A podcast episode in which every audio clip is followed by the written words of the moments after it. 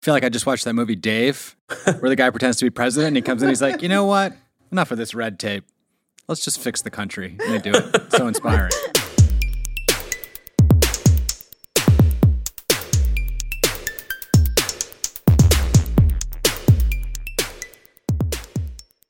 Greetings. Welcome back to the first Stack Overflow podcast for the new year of 2020. I'm Ben Popper, Director of Content at Stack Overflow. So, if you're like me and you're from New York, you know that last week, 10,000 or so parking meters here went on the fritz and would not accept credit cards. That's because the software inside was designed with an effective end date of January 1st, 2020. Why that happened is still unknown, but it brings to mind the intersection of software and government. Our guest this week for the interview is Matt Cutts, formerly the head of the web spam team at Google and now the administrator of US Digital Services. So, we talk a lot about what it's like to work at the White House and how software developers can have a really impactful career inside of today's government. Stick around for that and welcome back. Before we start this interview, we should uh, disclose some things. First of all, I really I don't have any investment relationship with Matt, but I've always thought he was really cool. Yeah, and I know Matt uh, by being a great investor and supporter in Jewelbots, so I'm excited to talk to him about his government experience. Yes. And I was pitched uh, by Digital Services, so it wasn't Sarah who brought the idea to us. It was the White House. So fair enough. Fair play to them. All right, let's talk to this guy. So, my name is Matt Cutts. I'm the administrator of the U.S. Digital Service, which is the group of geeks that helped rescue healthcare.gov whenever it went down in 2014. And we just celebrated our fifth birthday. And so, we've really enjoyed uh, being in the federal government and trying to make things work better for the American public. And I was at Google for a long time. Before that, I worked on the web spam team, trying to make sure that we would protect the quality of Google's search results. So, digital services, I'm thinking forest services.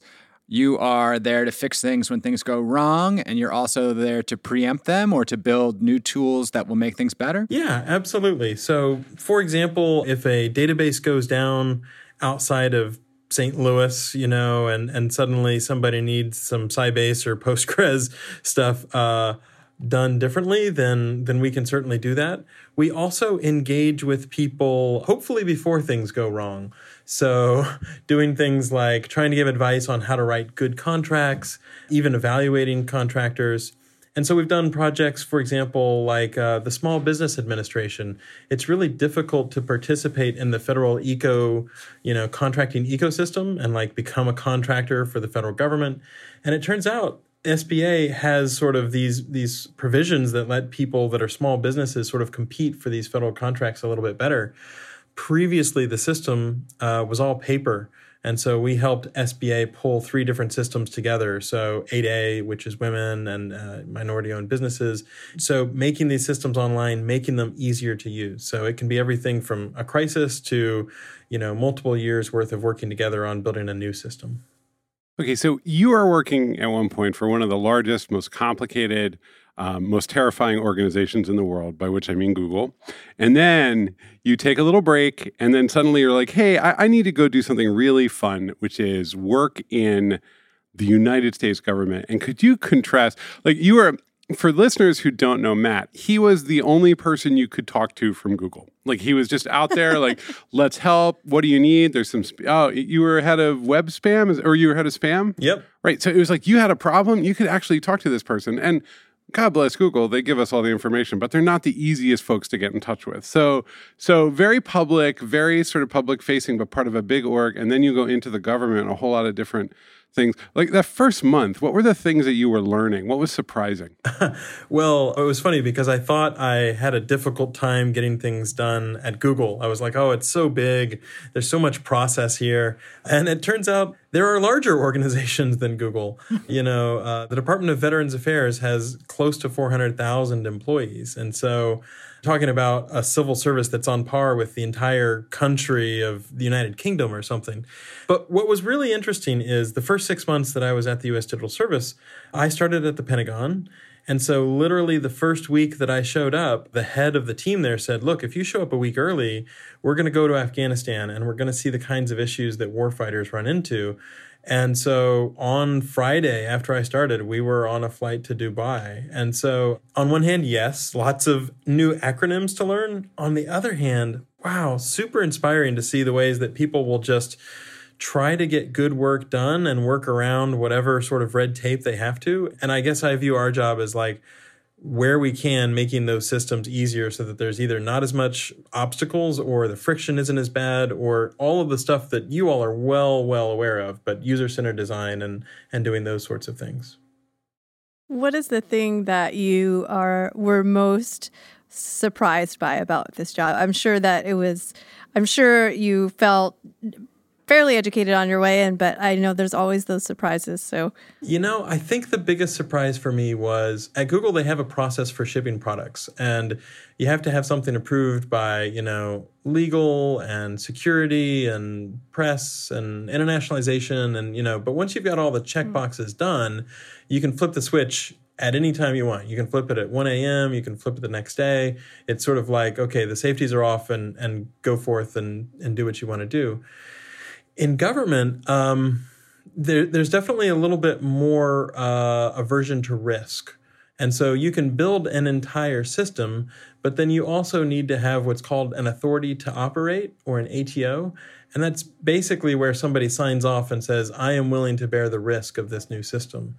And because that is scary, like nobody wants to get called to testify in front of Congress, you often end up with once you've built the system, then you have to go through a whole process of documenting, often involving reams and reams of paper. Like, here are the 400 items that I guarantee the, these controls are all met before you can actually turn the system on. So that that was something that I'd never even conceived of at Google. Like once it's ready, you know, it's ready, um, and and that's not the case. And and it is also true that government needs to serve the entire public. So there's very good reasons to move cautiously. Um, but it is definitely a little bit harder to launch things in government compared to the tech industry. So, when you made that trip to Afghanistan, did anything come of that? Was that something where you saw areas you might be able to apply some of these digital skills? Yeah. So, whenever we went, there was a system called ANET, which stands for AdvisorNet. And, and basically, all of these different governments were trying to help the Afghan government stand up and, and basically create the infrastructure and the governance to try to stand up as a country that will do well on its own. And so you have these advisors who are going out into dangerous places, meeting with individual people. And those folks need to be able to write notes so that if somebody comes along six months later, a new person, they can say, oh, okay, here's what the negotiations were like for a school, or here's the discussion that we had. And we ended up writing a system that was open source and then lots of different people can can use that in their own course of things. So it's been used outside of afghanistan. And it's really fascinating because we thought about launching or writing it in something like go. And then we're like no this is a project that we'll need to hand off. And so you want it to be widely supported by you know any given contractor that comes along. So I, I believe we ended up writing it in java because that's going to be a lot easier to find the next set of people who can support it when you say it's open source and in Java, could I go download the CRM for Afghanistan right now? Like, how does this stuff get out into the world? One of the great things is that the the U.S. government has uh, uh, you know announced that it prefers open source where possible and where it's appropriate, and so you can go to places like code.gov and code.mil and you can find open source that the the U.S. government has produced, and so you might think the federal government is behind on you know some things, but it's actually leaning in in a lot of ways on on things like uh, it's it's definitely much better compared to several years ago on things like the cloud, for example. That's pretty cool. So you're saying if something is written as an application for a federal agency and funded by public dollars, the inclination these days, if it's not a national security risk, is to make that code available for other people to tinker with or use. I think that's culturally where things are going. I mean, it's it's definitely the case that a few people think about open source and they say, oh, does that mean it's less secure? You know, and so there's definitely some education that needs to happen. And eh, of course, any given government agency I've learned will often have multiple, you know, grants management software and all that sort of stuff. But you do see more agencies using things like Salesforce or, you know, software as a service, you know, leaning in to, to use Microsoft or, or Amazon or whoever in the cloud, those kinds of things. Uh, I think no matter what our jobs are, our personal belief system kind of factors in. I always wonder about working directly on technology that is linked to the government, how much that is in your day to day, or if not at all, if you feel like you're completely isolated by policy and things that you are either positively or negatively affected by. You know, Jen Pahlka uh, basically talks about things like government is who shows up you know? And mm-hmm. and also government is all just all of us. And so if you think about the percentage of your paycheck that goes to taxes and the government you want that money to be you know well stewarded and well spent and you want to make sure that government programs work well. And so you know at google i kind of had an overdeveloped sense of right and wrong and whenever i saw something bad on the internet kind of like xkcd i would go to f- try to fix it what's fascinating about government is the impact is so huge. And so, yes, it is the case that whenever I see a bad website, I, I tend to get frustrated and, and, you know, why isn't this a, you know, an SSL site or instead of uh, an insecure site, those kinds of things. But I have to say, working at the US Digital Service is deeply, deeply meaningful. Like you feel a sense of purpose. And, and the individual days are hard and the individual days are filled with meetings. But when you look up three months later or six months later, you know, we've got somebody who came in and in five months was able to change a policy about how things are reimbursed for for diabetics with glucose monitors. And and that's something that can affect everybody in the country who cares about that issue. And so to be able to see that much of an impact be possible is really kind of addictive, I have to admit. So I guess when I think of government, I often think of things getting bogged down in partisan debate and then, you know, slow legislative process. Talk us through this uh, glucose solution how is that a software problem that maybe sidesteps some of the uh, political bureaucracy? Honestly, we're just trying to make government work better. And so think about things like paper forms and converting those to be online and digital so that they can work on your phone. Like this is this is the kind of work that you can go home at Thanksgiving and everybody around the table would be proud of you like mom and apple pie. Um, mm. So the specific project that was glucose monitoring is um, it, you know, it turns out that medical devices need to be certified as safe. And so uh, Medicare was basically saying, okay, uh, if you have a continuous glucose monitor, which is the sort of thing you'll wear on your arm if you have diabetes, uh, we're not going to allow it to to talk to a phone because if it talks to a phone, then do we have to certify the phone as a medical device? And now you've opened up a Pandora's box that's really difficult to to figure out what to do. So, because Medicare said that it wouldn't pay for devices that could connect to a phone, literally device manufacturers were contemplating and thinking about okay, we're going to make these devices, but we'll sort of make them so that they can't talk to phones. And so now you've got, you know, an inefficient model.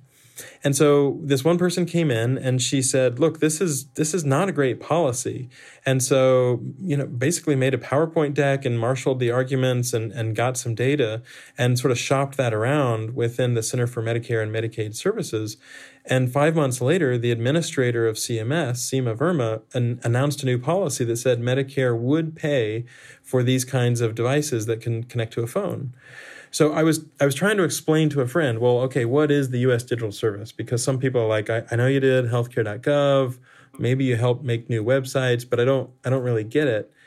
And I and I told that story, and my friend lives in California, and her dad, who is an Air Force vet, uh, has diabetes, and he's in Oklahoma. And she's like, wait, so you're telling me this person came in, and in five months, she changed a policy that means like I might be able to keep an eye on my dad and make sure that he's got good insulin levels. And I'm like, that's right. And she said, okay, now I get it. Now I see why this is important and why you need technology people around the table to help make sure that, you know, things get implemented well or that, you know, if there's policy, we, we don't we don't directly deal with policy, but you know, we can provide some input to the sorts of people who do. Like that's super, super impactful. Yeah, wow. I feel like I just watched that movie Dave, where the guy pretends to be president and he comes in, he's like, you know what? Enough of this red tape. Let's just fix the country. And they do it. So inspiring. I don't know if I just watched that movie listening to that. When I what I'm hearing is like an enormous PowerPoint has to get presented to a lot of stakeholders and people and consensus needs to be built over five relatively long months but it gets done Yeah. Well, I think that's really reflective of where you are in your career. yeah this is true. this is what this is what i do all day um, how big is the us digital service We're about 170 technologists, and half of us are directly hired into what's called the Office of Management and Budget. And then half of the people are directly hired into like Veterans Affairs or the Department of Homeland Security or the Center for Medicare and Medicaid Services. which which part of the government are you in So we're in the executive branch, uh, and technically, the Office of Management and Budget sits in the executive office of the president. So it is a little surreal. Like I, I do have a blue badge that would let me walk into the West Wing if necessary. In the in the previous administration, there was a meeting in the Situation Room where they gave the status update from a State Department thing, and and they were eating donuts in the Situation Room. So you do get a, a fair amount of pretty what would be bizarre, you know, experiences if you're just like I'm a startup and you know the big advantage is I get a stand up desk or something like that. On the That's other hand, on the other hand, you don't get free food. So I mean, you're living between two very different administrations, all sorts of stuff. Like it sounds like you're keeping your head down. no, I wouldn't. I wouldn't say that. I'd I'd say more like we're we're trying to get good work done. So we've done. Uh, the White House had a developers conference called Blue Button, and then this year Blue Button 2.0. And so those are initiatives announced with the White House that are it's it's called data at the point of care. So like if imagine if one of us unfortunately gets hit by a bus, we're brought to the emergency room, we're unconscious. You don't know what their blood type is, you don't know anything about their medical records or or anything like that.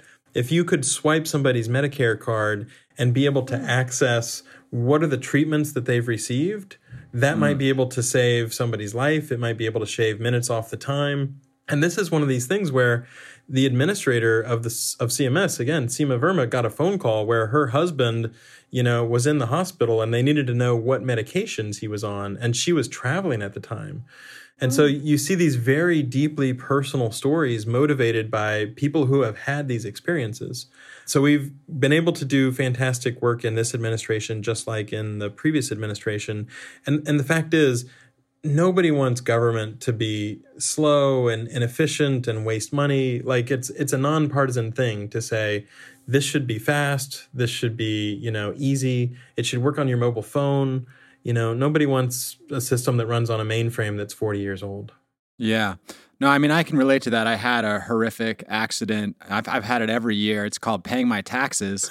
and I wonder if there's something perhaps within that area you could focus on that would make it less hellish for the average American. This is the part of the show where we all give Matt suggestions based on our personal experience. Just an app where I pay my taxes and there's a little bit of uh, choose your own adventure. Well, I will say we did help with the IRS. For a while, they were having issues with fraud, and it was specifically an issue where people were impersonating other people and then claiming that they were due for a refund. And, and I actually have a friend named Brian who was at, at Google, and when I told him I was heading to the U.S. Digital Service and I was hoping to work on fraud at, at the IRS, he's like, "Man, that happened to me. Like somebody stole my identity, and now I have to use a pen, and it's really annoying." And so we did help do a secure transcript feature at the IRS, and we actually worked on trying to make it easier for income information to flow between the IRS and the Department of Education. So, you know, there are a lot of different places where we've done either short term engagements. Um, if, if you're talking about, wouldn't it be great if the taxes were like Norway, where you just got a, a postcard and you signed it if everything looked good and you sent it back? You know, that would be ideal, but uh, we're going to need a lot more than, you know, 160, 170 technologists to make something like that happen. Talk about your team a little bit. How are they structured? So you have 170. Um, and, and I'm really curious as to how much of your work is kind of consulting and advising and how much is building. So in the previous administration, we did a little more firefighting. So like a system would go down and and we would try to get it back up, and we have done some of that in this administration. But uh, what we've realized is we've established deeper ties. Uh, The question is basically, given uh, one new person, what is the best way to spend that person's time? And it turns out that for the most part, if you help get good contractors in place, that can be an enormous impact. And so, for example, we did one project with an agency where we helped them select contractors. And normally, whenever you're bidding for a contract, you turn in reams and reams of paper that tell everybody how smart you are. And then somebody reads those reams of paper and says, you know, maybe this person's smart, maybe they're not. They mark up with some score. And we did something different. We said, okay, write us some code. And then we had the engineers at the US Digital Service evaluate that code. And so that way you're able to find better contractors. So you're more likely to have a project actually work out well. So these days we're more likely to do mm-hmm. things like help train contracting officers on how to write good contracts, how to how to vet people who could be good. And then occasionally we do roll up our sleeves and actually write code or, you know, we're specifying an API or something like that. The structure of the organization is it's about one third, one third, one third between engineers, product managers, and designers. And then we have some fabulous folks who help with things like hiring. We've got whole, our talent team so that we don't go through the main hiring process the federal government does. We've kind of hacked it a little bit so that things run a lot smoother than it does with the normal process.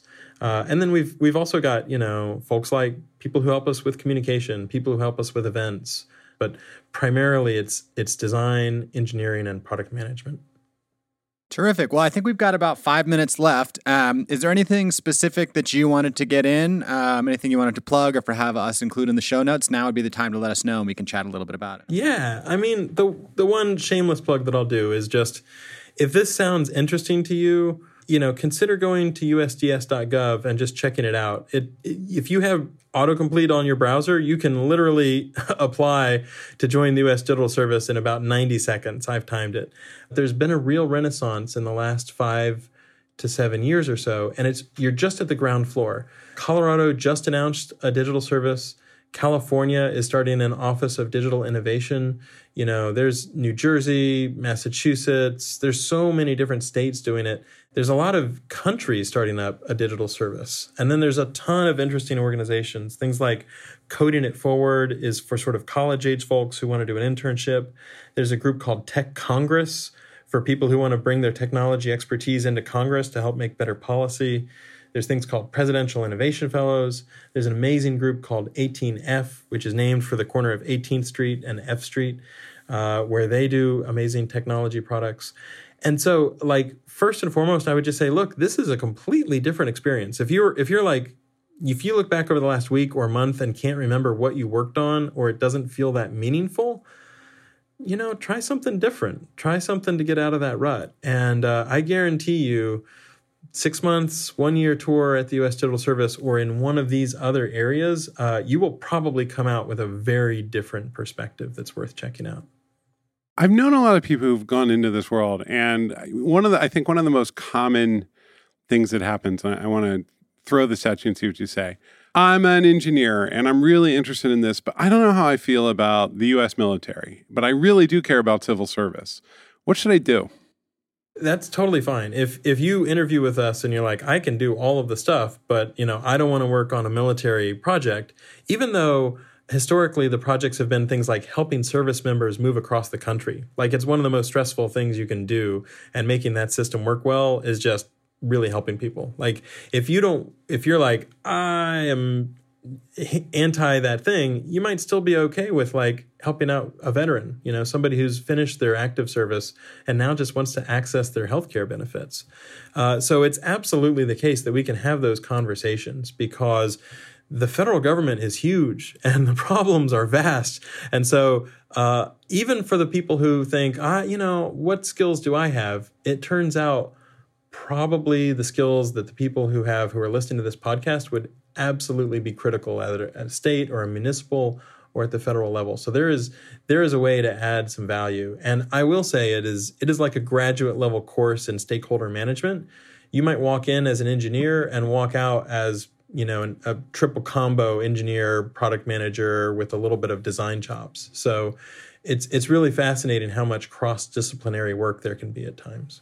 no, and I've definitely the people who uh, I know who've gone and and connected to this part of the technology world do find it really really meaningful, and it it's as you described, like they might have a lot of feelings about the different things the government does, but helping veterans get benefits is something they really feel you know they feel very good about it. Um, it's it's meaningful work. So good, good for meaningful work. Yay. Awesome. All right, Matt. Thank you so much for coming on. Uh, where can folks find you online if they want to chat with you, and uh, where should they go if they want to maybe try a tour? Absolutely. People can find me online. Uh, you know, I'm just Matt Cutts on Twitter, but uh, the best place to find where I'm hanging out is usds.gov. You can read about all the projects that we're working on and see whether it might be a fit for something that you'd like to try for a little while. Awesome. Thanks, Matt. Thank you. Appreciate it.